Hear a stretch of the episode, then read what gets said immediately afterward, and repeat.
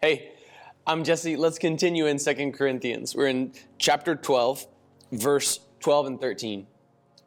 The signs of an apostle were performed with unfailing endurance among you, including signs and wonders and miracles. So, in what ways are you worse off than the other churches, except that I personally did not burden you? Forgive me for this wrong.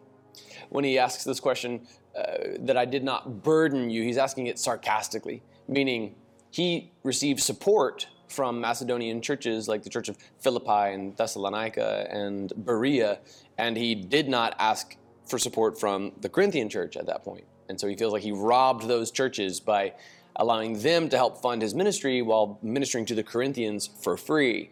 So he didn't burden them, meaning he didn't take a salary from them and their tithe dollars or their offerings or whatever they gave that was in their hearts to give.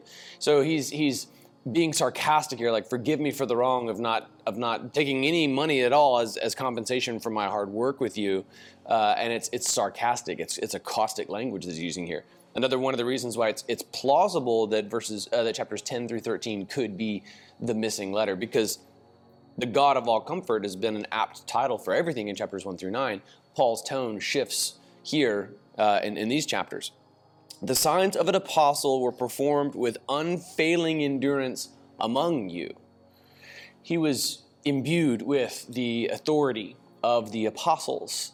The apostles were, were given power by the Holy Spirit of God directly from Jesus, whom they all encountered directly, physically.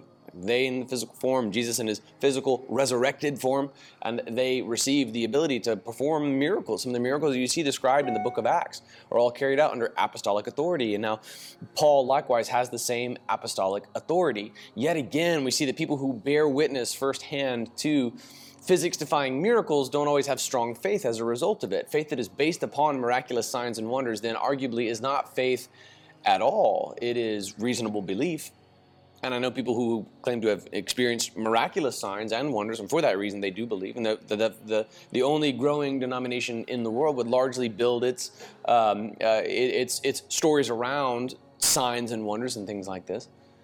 Jesus spoke about this in Matthew 11, 16. Woe to you, Chorazin! Woe to you, Bethsaida!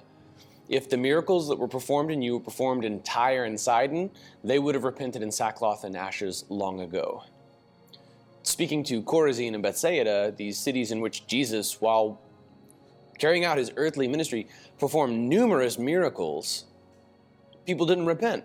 They saw the miracles and they still didn't believe. Jesus said, If I had performed these same miracles in Tyre and Sidon, uh, excuse me, Matthew 11 21 if if Jesus had performed these same miracles in Tyre, T Y R E, uh, and and Sidon, these sort of coastal towns where paganism was more prevalent, those cities would have repented in sackcloth and ashes long ago. You adorned sackcloth when you were in mourning. You put ashes on your face to indicate you were in deep anguish. And if Jesus had performed those same miracles in Tyre and Sidon, everybody would have repented. So we see Bethsaida and Chorazin and Capernaum all called out for their lack of repentance despite the prima facie evidences of Jesus' authority uh, by the miraculous signs. So this this caustic language that Paul is using against Corinth is similar to the to the caustic language that Jesus would use, I believe, with tears in his eyes uh, regarding Bethsaida and Chorazin and Capernaum. You saw all of the miraculous signs and wonders.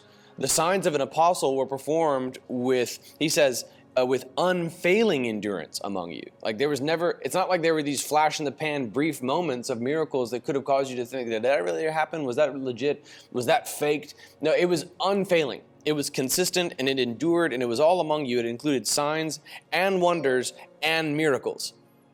Signs and wonders and miracles.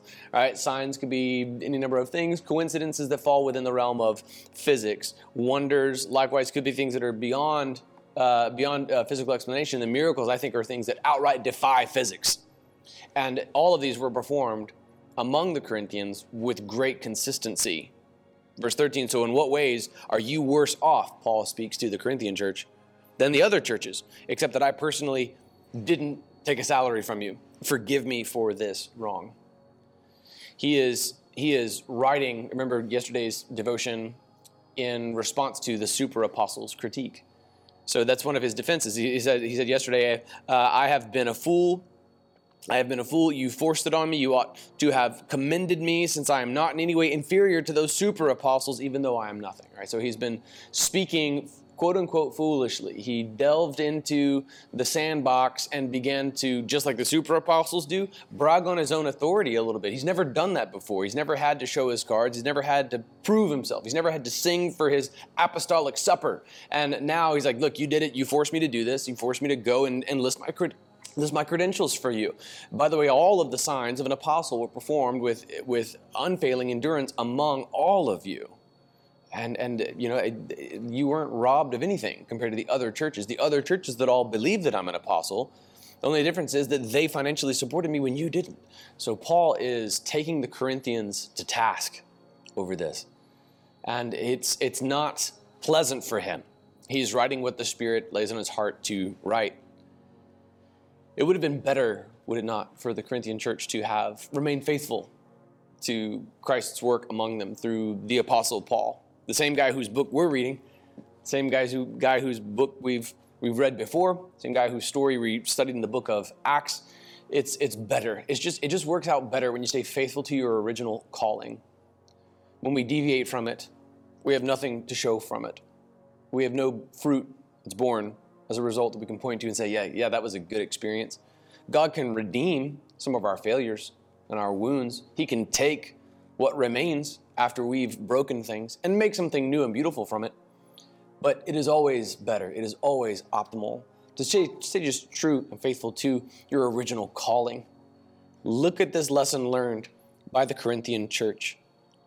Let's not be spoiled and take for granted the apostolic signs and wonders, the, the, the beautiful testimony of the resurrection of Jesus, the, the Word of God itself and its sufficiency the evidence that, that is ubiquitous and all around us of the goodness of God. Let us not forsake and take for granted the anointing of the Spirit that brought us to where we are in the first place. Should we deviate and entertain some other false gospel? This is kind of where, where Paul is, uh, where Paul has, has touched on and where he's going again, and what we're going to see as well in, in 1 Timothy and 2 Timothy and Titus.